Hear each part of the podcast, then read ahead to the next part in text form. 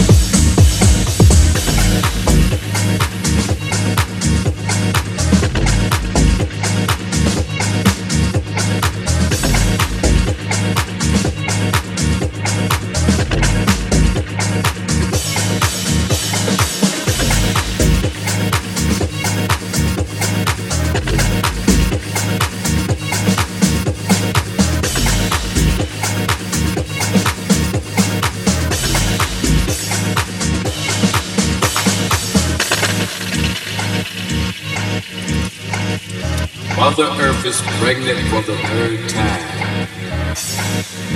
Y'all have knocked her up. I have tasted the maggots in the mind of the universe. I was not offended, though I knew I had to rise above it all or drown in my own shit.